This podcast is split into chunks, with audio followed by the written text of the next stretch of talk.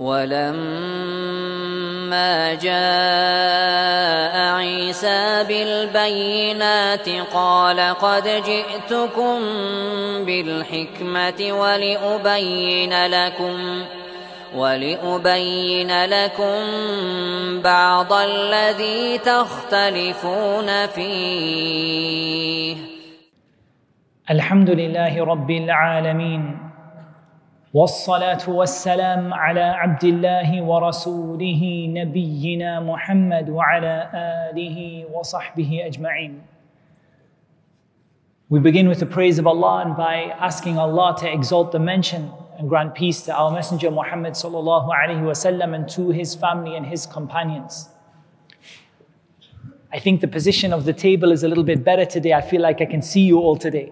I think last week I was sitting right back and the pillars and the camera and I felt like I was by myself. By the grace of Allah Azza wa Jal, Allah subhanahu wa ta'ala has blessed us to be able to come together for another evening of tafsir of the Quran. And we are in the middle of, or we just started the tafsir of Surah Al Fatiha. And we said that Surah Al Fatiha is the greatest surah in the Quran. What's the greatest ayah in the Quran? Who knows? Ayatul Kursi. The greatest surah in the Quran is Surah Al Fatiha. And we said that it's like a summary of the whole Quran. It's like a summary of everything that the Quran contains. Almost like an introduction to the Quran. And we finished Bismillahir Rahmanir Rahim as much as time allows. So, inshallah ta'ala, we're going to resume our class today with the statement of Allah subhanahu wa ta'ala Alhamdulillahi Rabbil Alameen. So, the first thing we're going to look at here is the word Alhamd. And we all know this word, right? We say it's not a strange word for us. We say it a lot, right? Alhamdulillah. What does the al mean here? In Alhamd. So, al has lots of meanings in Arabic. A lot of people, if you ask someone who speaks Arabic and you say to them, What does al mean? they will say it means the, right? Al Kitab, Al Bayt, but not always. Here, the al in Alhamd, it doesn't mean the. It's something that we call in Arabic istighraqul jins, which means it covers everything in that category. That's what it means. Everything in the category of hamd. It means everything that falls within hamd. And sometimes that's why if you read the English translation of the Quran, where it says Alhamdulillahi Rabbil Alameen, it says all praise. Someone says, where is the word all? The word all in Arabic is kullu or jami'u. Where is the word all? We say ah here, it's a little bit subtle. It's in the al. The al here means every kind of. Every kind of. Or every type of. Hamd. Now we know generally, I think everybody here knows that hamd means praise. But here we have two terms that are similar to each other, and we might we need to explain the difference between them, and that is alhamdu wa shukr. So what is hamd and what is shukr? And what makes one of them, or how do we how do we distinguish between the two? We translate hamd as praise and shukr as gratitude. So the scholars say about alhamdu wa shukr, umumun wa khusus. That means that one of them is more general in one aspect and one of them is more general in a, in a different way. So in one way, hamd is more general. And in one way, shukr is more general? How is hamd more general? And how is shukr more general? What way? So hamd is more general because you, you say hamd to Allah or for Allah in every situation. Alhamdulillahi ala kulli hal. Praise be to Allah in every situation. As for shukr, gratitude, when do you say shukr? When you're given something, right? You say shukr when you have been given something. You say hamd all the time. You say shukr when you've been given something. So shukr is in response to a ni'mah, a blessing from Allah. That Allah gave you a ni'mah from Allah, then you have shukr. Whereas alhamd is ala kulli hal. You praise Allah in every situation. But how is shukr more general? I think for this, if we look at the ayah in which Allah Azza wa said, i'malu ala Dawood shukra. Act, O family of Dawood, in gratitude. So what do we see about shukr? Shukr is with the tongue and the limbs and the heart. Shukr is a full body experience. Your whole body makes shukr to Allah, shows gratitude to Allah. So Allah gives you health. You use your health to please Allah. You pray, you fast, you go help people, you go and you know you use your health physically to, to show thanks to Allah. So gratitude can be with any part of the body, whereas hamd is with the tongue. Alhamdu, praise is with the tongue. So in that way, hamd is more general in the sense that it's all the time. And shukr is more general in the sense that it can be done with any part of the body. But shukr is only done in response to a blessing, whereas alhamd, you don't look at whether you've been given a blessing or not. It's not about whether you have a blessing or you don't. Alhamd is something that is a constant thing which belongs to Allah subhanahu wa ta'ala. Alhamdu lillahi belongs to Allah. This lam here, lillahi, means to belong. It belongs to Him. It's His right. He's the one who deserves it. It might be that others are praised, but true, the true praise is deserving for Allah subhanahu wa ta'ala. But the question comes here why? Now, I, I, think as Muslims, it's not as important, but especially if you were explaining to a non Muslim and they asked you, why? Why is all praise due to Allah? Why? Allah Azza wa Jal answers this question. Because Allah is Rabbul Alameen, Ar-Rahman Ar-Rahim, Maliki Yawmiddin. That is why Alhamdulillah. So, in other words, Alhamd belongs to Allah because of His names and His attributes and His actions.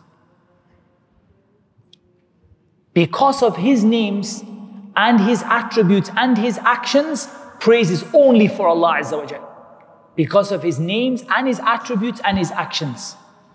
And so this is explained in Surah Al-Fatiha and it's explained throughout the Quran. If you look at any time that Alhamdulillah comes in the Quran, you're going to find that it's preceded or followed by something that Allah is in His names or His attributes or His actions.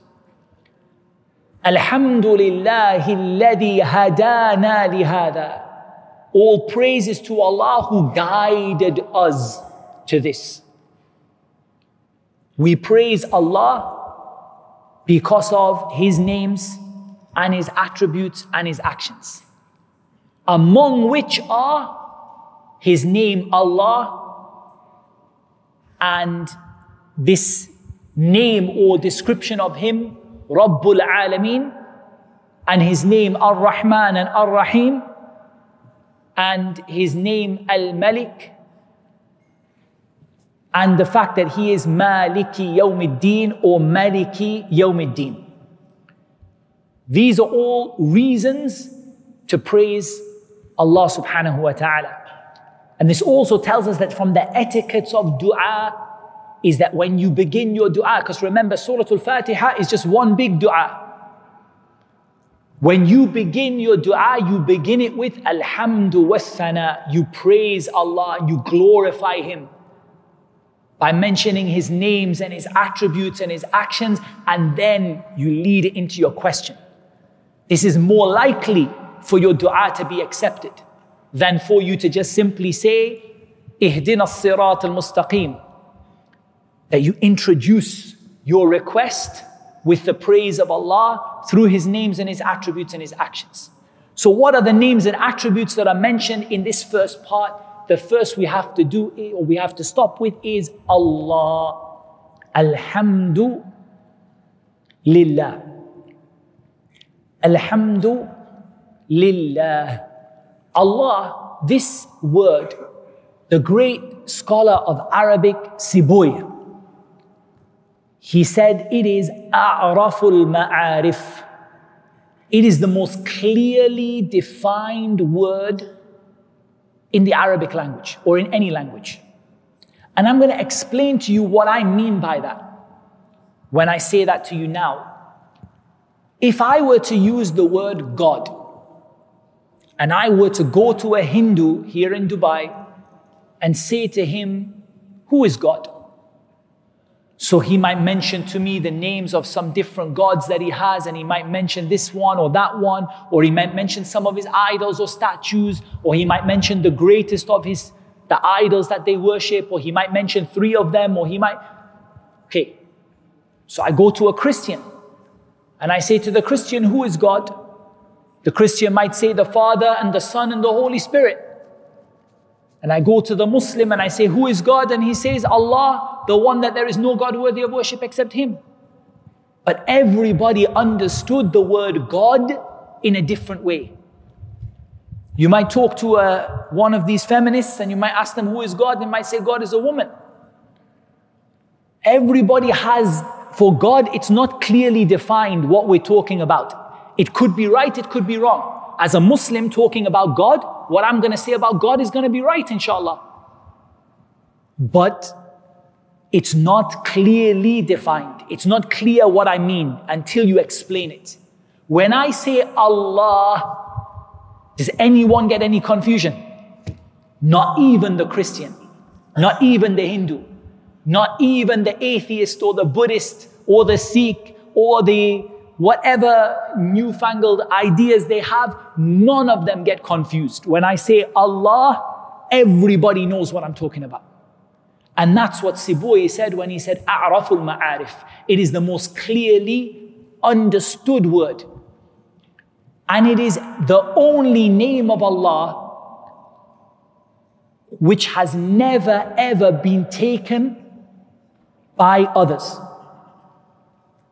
Even the Dajjal, when he comes, he will say, I am your Lord, ana Rabbuk. But he won't say, An Allah, I am Allah.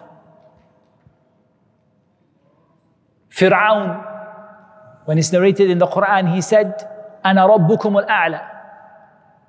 I am your Lord, the Most High.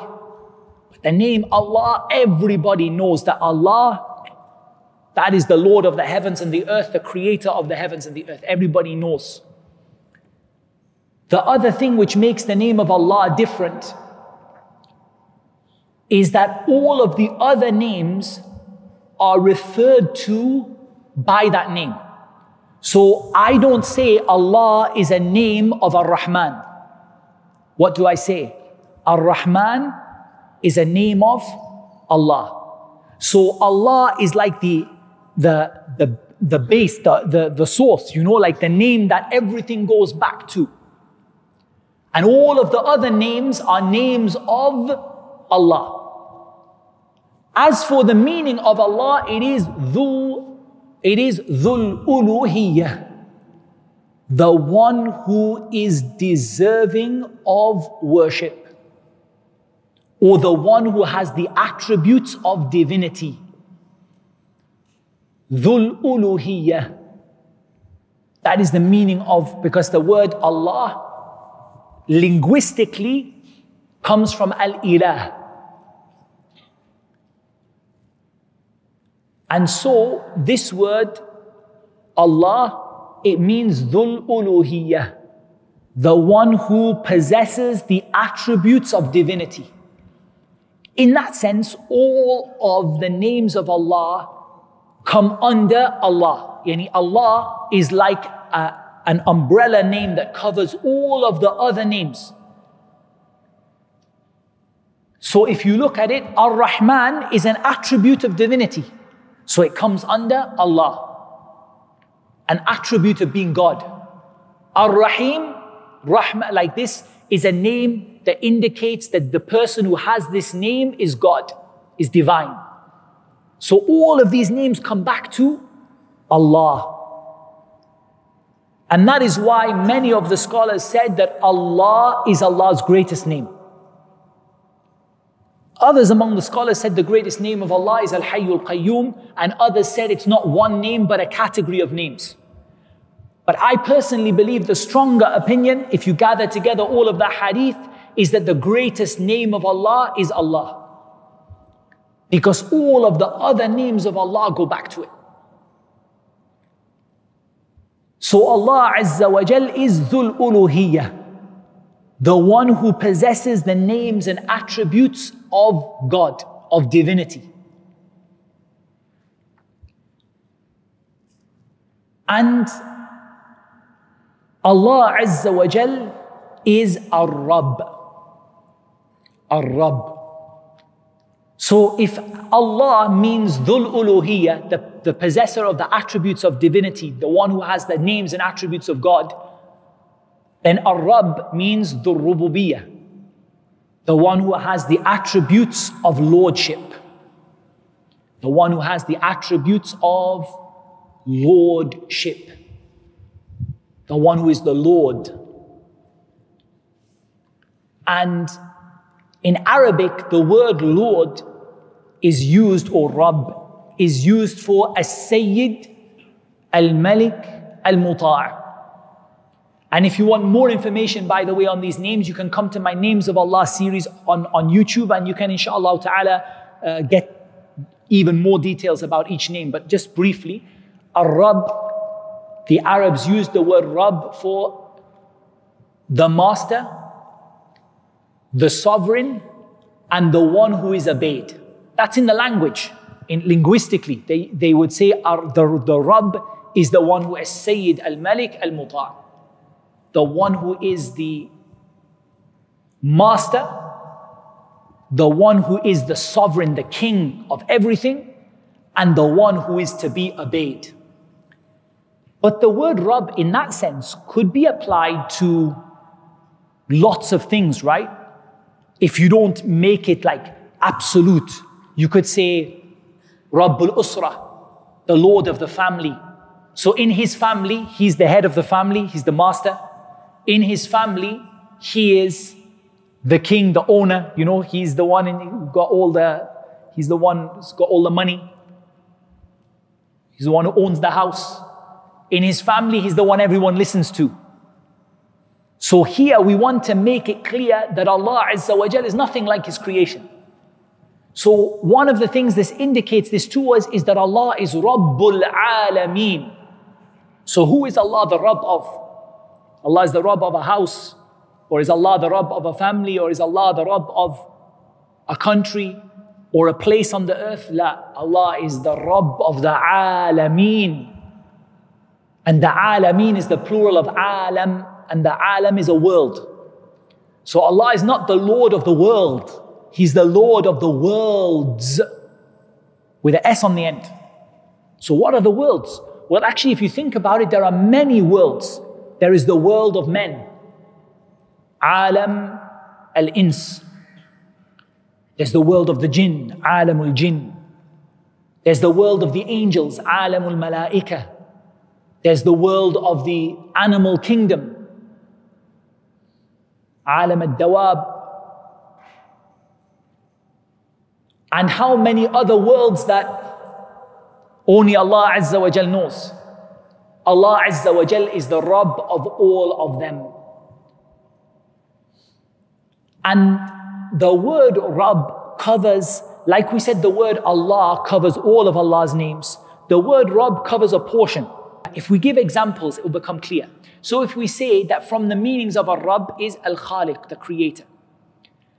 And from the meanings of a Rabb is the one who gives to his servants or bestows to his servants, Al Wahhab.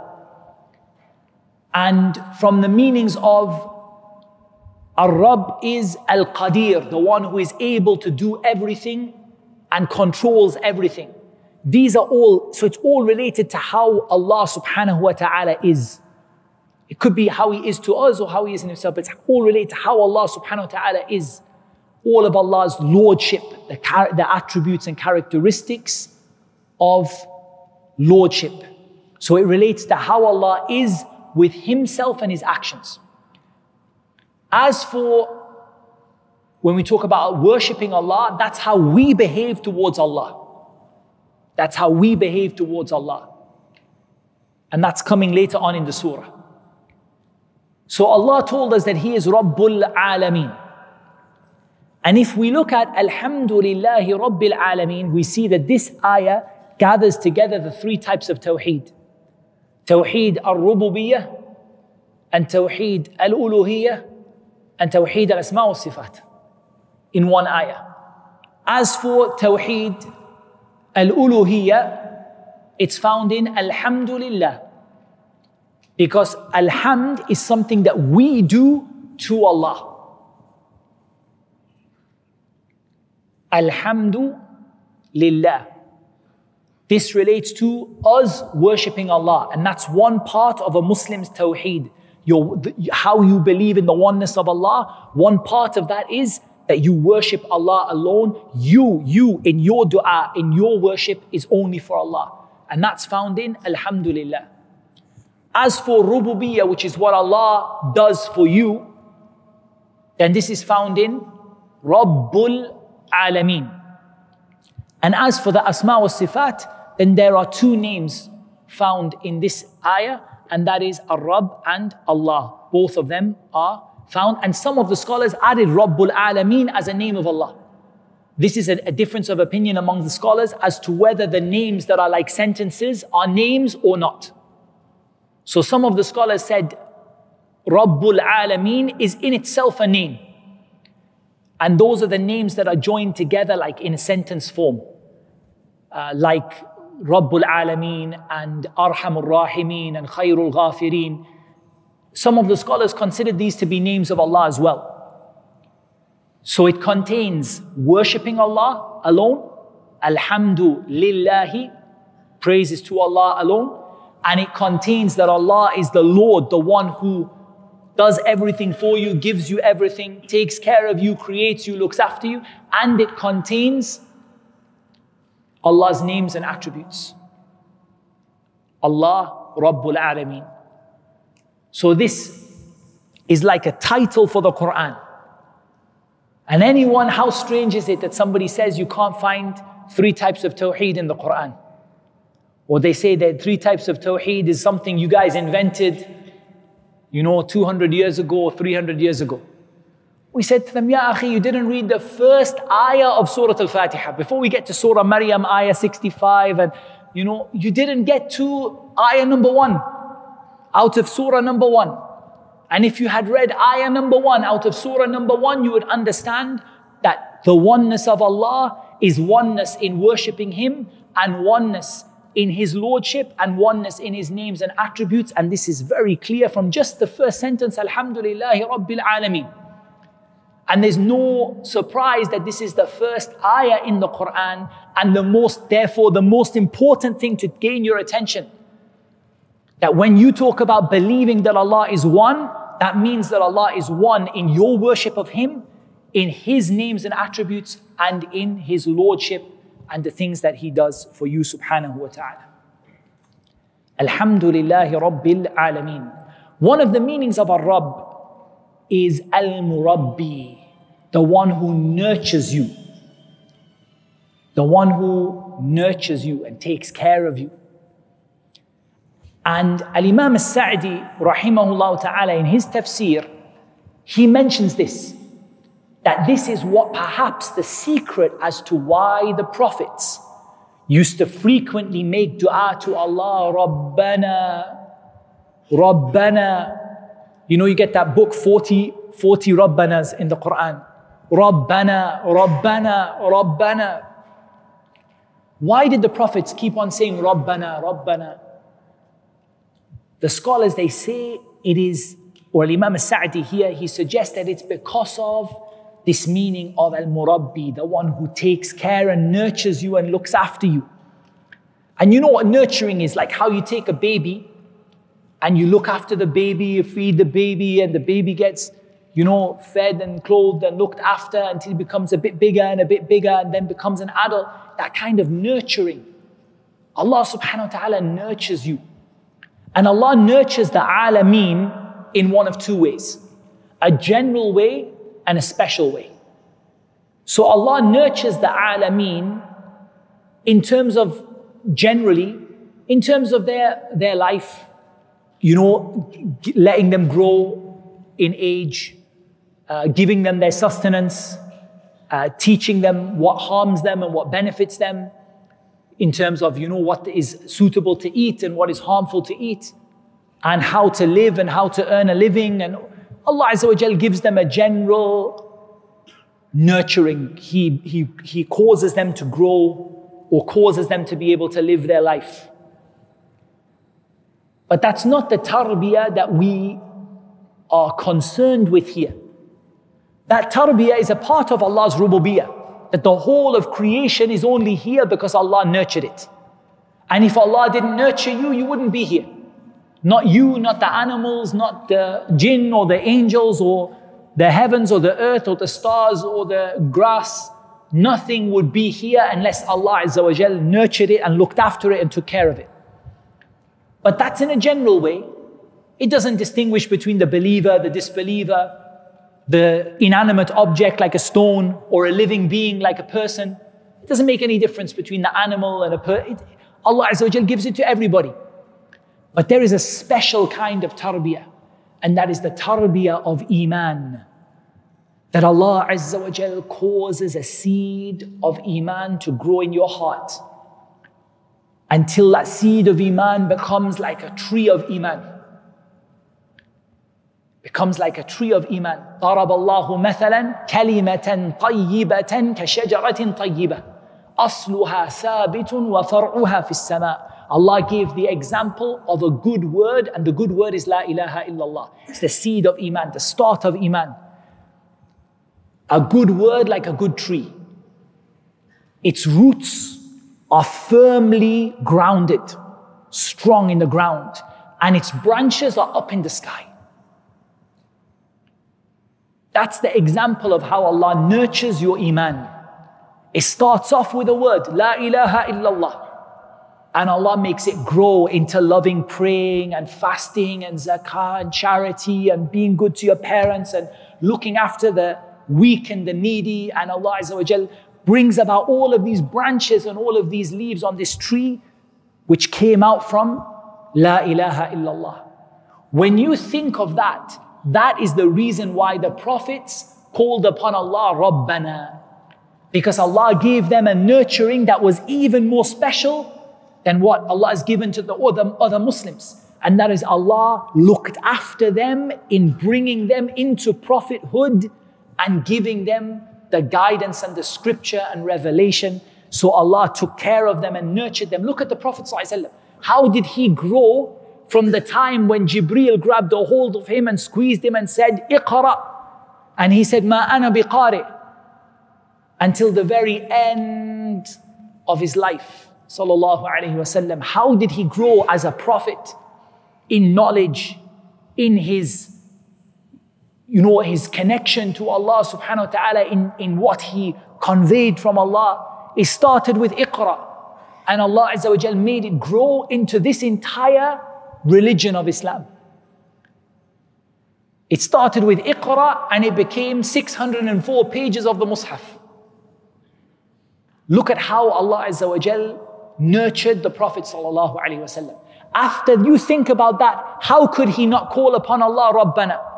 The one who nurtured me, my nurturer, my Lord. So that is something when you think about it, it instills a particular emotion in you. And that is the emotion of love. You feel immense love for Allah subhanahu wa ta'ala when you read Alhamdulillahi Rabbil Alameen. And Alhamd, remember, is in every situation, so it's also reminding you that your love of Allah is constant. It's always, you know, doesn't matter what I'm given or not given. I love Allah for His names and His attributes and His actions, all the things that Allah subhanahu wa ta'ala is and does and is described with, and all the blessings that Allah subhanahu wa ta'ala has given, and the tarbiyah and the iman that Allah has given as a gift. When you think about the gift of iman and how Allah made it, think about your life. How many of you can say that you were practicing Islam from the very first day of your life? Some of you, alhamdulillah. But many of us can remember a time, I remember a time when I was not a Muslim. And then you think how Allah Azza wa took me and I didn't do anything to deserve it. Allah Azza wa Jal took me from not being a Muslim at all to Islam. And then when I was a Muslim, I wasn't really under, didn't understand Islam properly and wasn't practicing. And then to start practicing Islam. And then Allah Azza wa Jal took me to start learning Islam. And then Allah Azza wa Jal blessed me to be able to sit in the masjid and share some of that learning with people. Wallahi, you, if that doesn't make you love Allah, what will make you love Allah? When you think what Allah Azza wa has done for you, how many of you, for example, if you think about the beginning of your life, you're thinking about poverty, about hardship, about struggles, and Alhamdulillah, now you're in a better position where you have, you're comfortable in your, in your dunya. Look at how Allah nurtured you. Did any of that come from your own hands? Well, actually, nothing. It came from Allah subhanahu wa ta'ala that Allah took you and looked after you and nurtured you, and you disobeyed him. When, you, when he looked after you, you disobeyed him. When he gave you, you were ungrateful. And still he gave you again and again and again. You fell short in your duties and still he guided you. Still he forgave you. What will make you love Allah if it's not that? Every time you disobey him, he keeps on forgiving you. Every time you fall short, He keeps on guiding you. Allah subhanahu wa ta'ala, this is His tarbiyah. This is how Allah nurtures your heart until by His permission He causes it to die upon La ilaha illallah and then He takes it and He brings it to Jannah. If that doesn't make you love Allah, then what will make you love Allah? So this ayah is all about loving Allah Jalla fi'ula. And about feeling love for Allah. And you love Allah because of who Allah is and what Allah does and what Allah is described with. You love Allah because He is Ar-Rahman, Ar-Rahim, Al-Malik, Al-Quddus, As-Salam, because of His attributes and His actions. That's why you love Allah Azza wa Jal.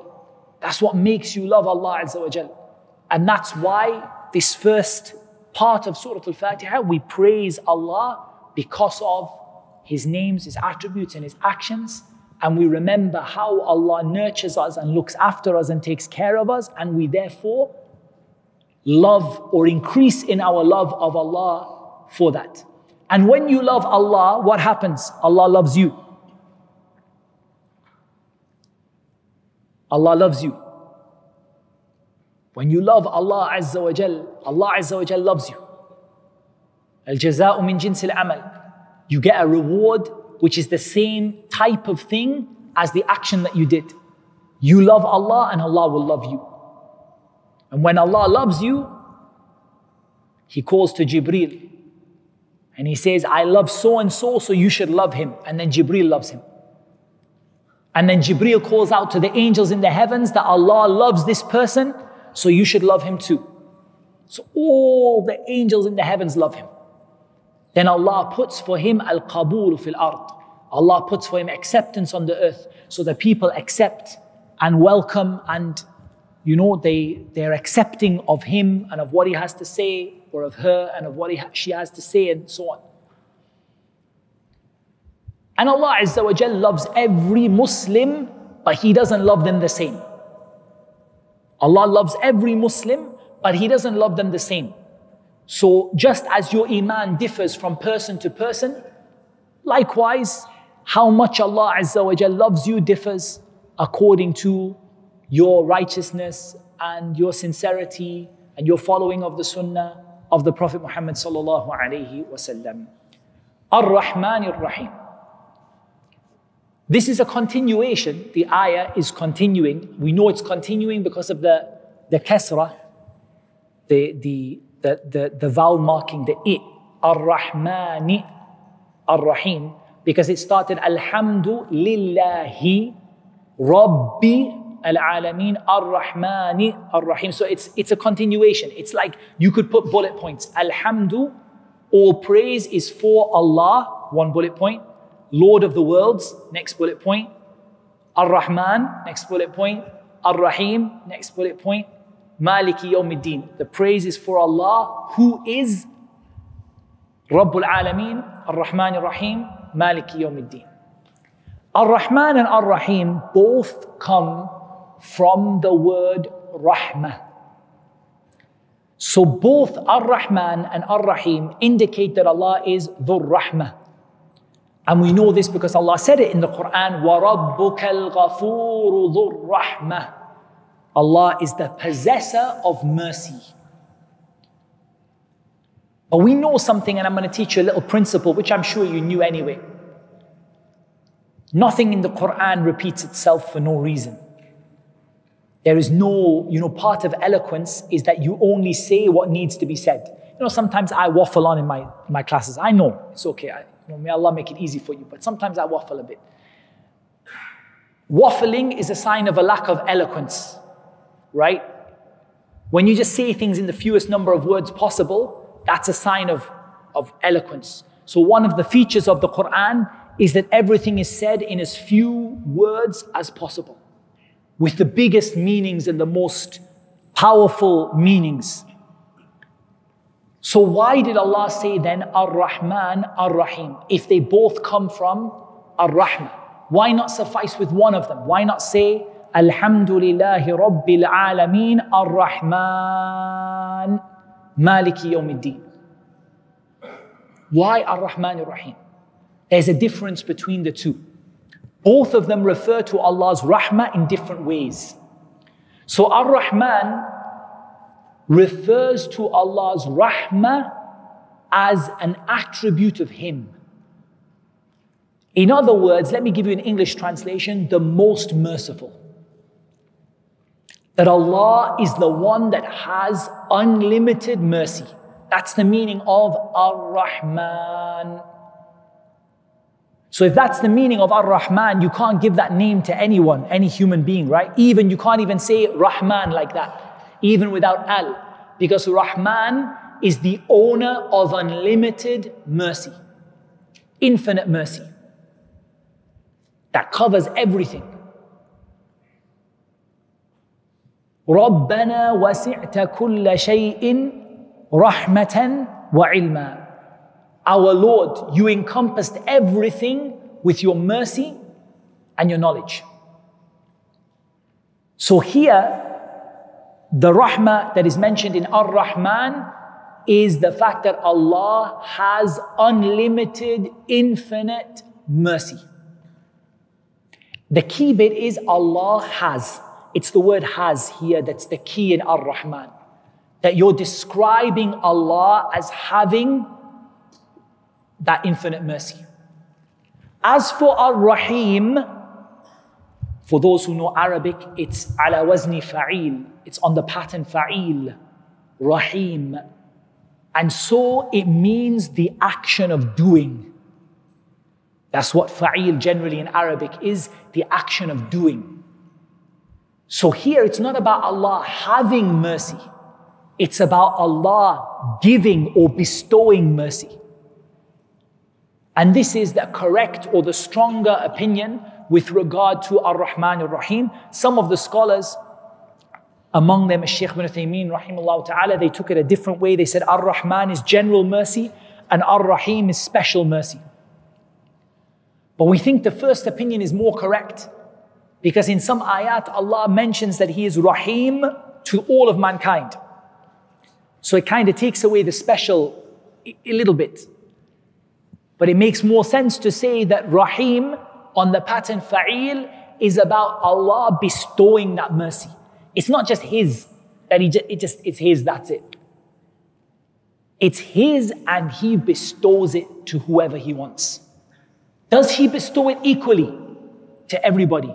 All of us get exactly 100 billionth of a share of Allah's mercy. No. Allah gives it to whoever He wants in whatever quantity that He wants. And that is the meaning of Ar Rahim, the bestower of mercy, the one who gives out His mercy. And that is more correct than saying the entirely merciful, the especially merciful. Because there are some ayat in the Quran that don't match that. It doesn't match up with all the ayat in the Quran. What matches up with all the ayat in the Quran is to say that Ar Rahman is the possessor of mercy and Ar Rahim is the bestower, the one who gives it, the one who sends it out to whoever he wants.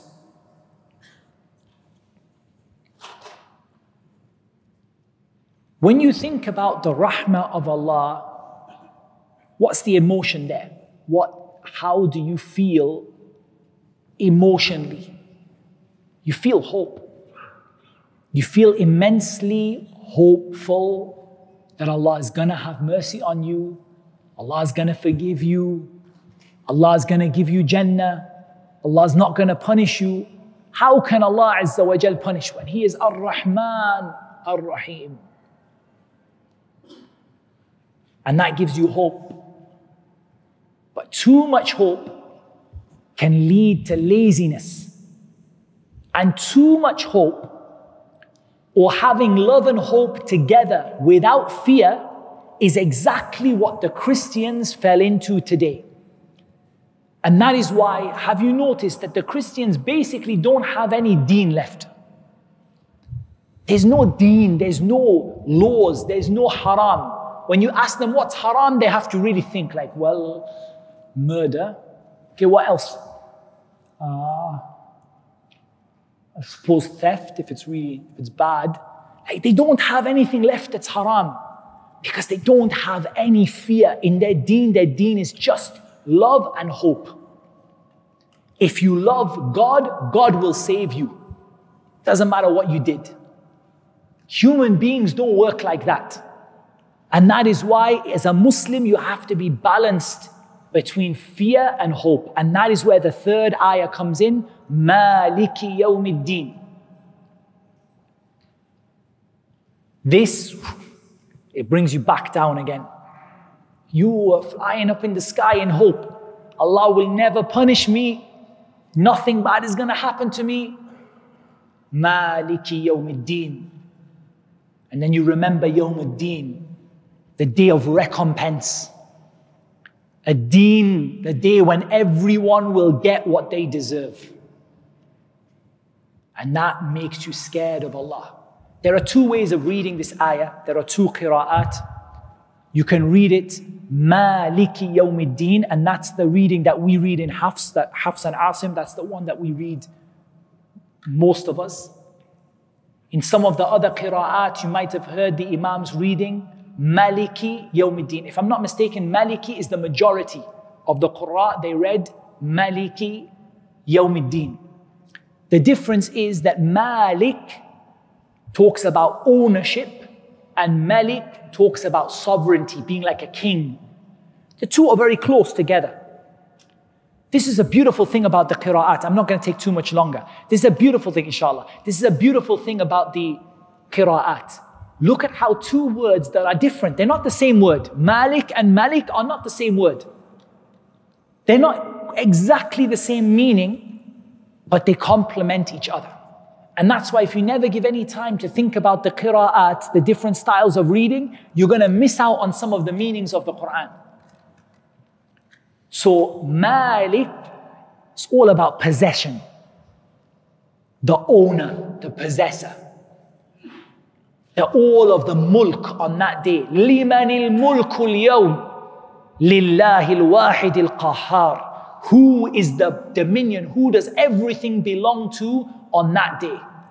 To Allah, the one that cannot be resisted, the one who is alone and cannot be resisted. That's fearful. There's no one else gonna save you on that day.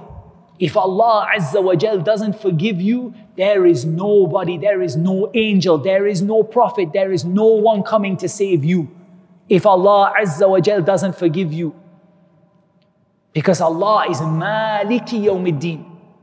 Nobody else owns the day of resurrection. Nobody has control of it. No one except Allah. Not an angel, not a prophet, not anyone else. That doesn't mean there isn't shafa'ah, intercession. But intercession will be given to those who Allah approves of. It will not be given to the people who the Prophet ﷺ chose. It will be given to people that Allah chooses for him. He will ask and Allah will accept. But He will only ask on behalf of those that Allah approves of. So you don't have any, any sort of refuge or anywhere to run or anywhere to hide except to Allah subhanahu wa ta'ala. لا ملجأ من الله إلا إليه. There is no way to escape Allah except by going to Allah. The only place you can escape Allah is by going to Allah. And that's why we say, Allahumma inna na'udhu biridaka min sakhatik wa bi'afwika min uqubatik wa bika mink. O Allah, we seek refuge with your pleasure from your anger and your forgiveness from your punishment and with you from you. There is no other one that can save me except Allah. So the only one I can ask is Allah subhanahu wa ta'ala. So when you think about Maliki Yawmiddin, which is the other qira'ah, you think about ownership and you think about sovereignty, that Allah is the King of kings. There is no king coming on that day. No one on that day is going to have lineage or going to have power or going to come and say, I'm Fulan ibn Fulan from Ali Fulan. It doesn't mean anything on that day, not even the people from the family of the Prophet. And that's why the Prophet said, the one whose lineage slows them down, من بطأ به عمله لم يسرع به نسبه. The one whose lineage slows, the one whose actions slow him down, his lineage will not speed him up. No one's going to come and say, I'm a Sayyid, I'm from Ahl Bayt, I'm from Fulan, I'm this person, I'm a king, I'm an Amir, I'm Fulan. On that day, nothing matters. Allah is Maliki Yawmiddin, the king of that day. And every king in this world has his kingdom because Allah gave it to him. But some people don't recognize that. Alhamdulillah, the Muslims, they recognize, they say, My kingdom came to me from Allah. But some of the non-Muslims, they might say, إِنَّمَا أُوتِيتُهُ عَلَى عِلْمٍ عِنْدِي I got this because I'm clever, like Qarun said. And it's only the Muslims who recognize that the kingdom on that day is only for Allah. And everything that came to you in this dunya, everything you own and everything you possess and everything you're in charge of is only because Allah subhanahu wa ta'ala gave it to you as a test and a trial. And so we feel fear. We think about Allah's punishment. We think about Jahannam. We think about Yawm ad-Din and we start getting scared and we balance. What would happen if you had too much fear? You would start becoming despairing, losing hope.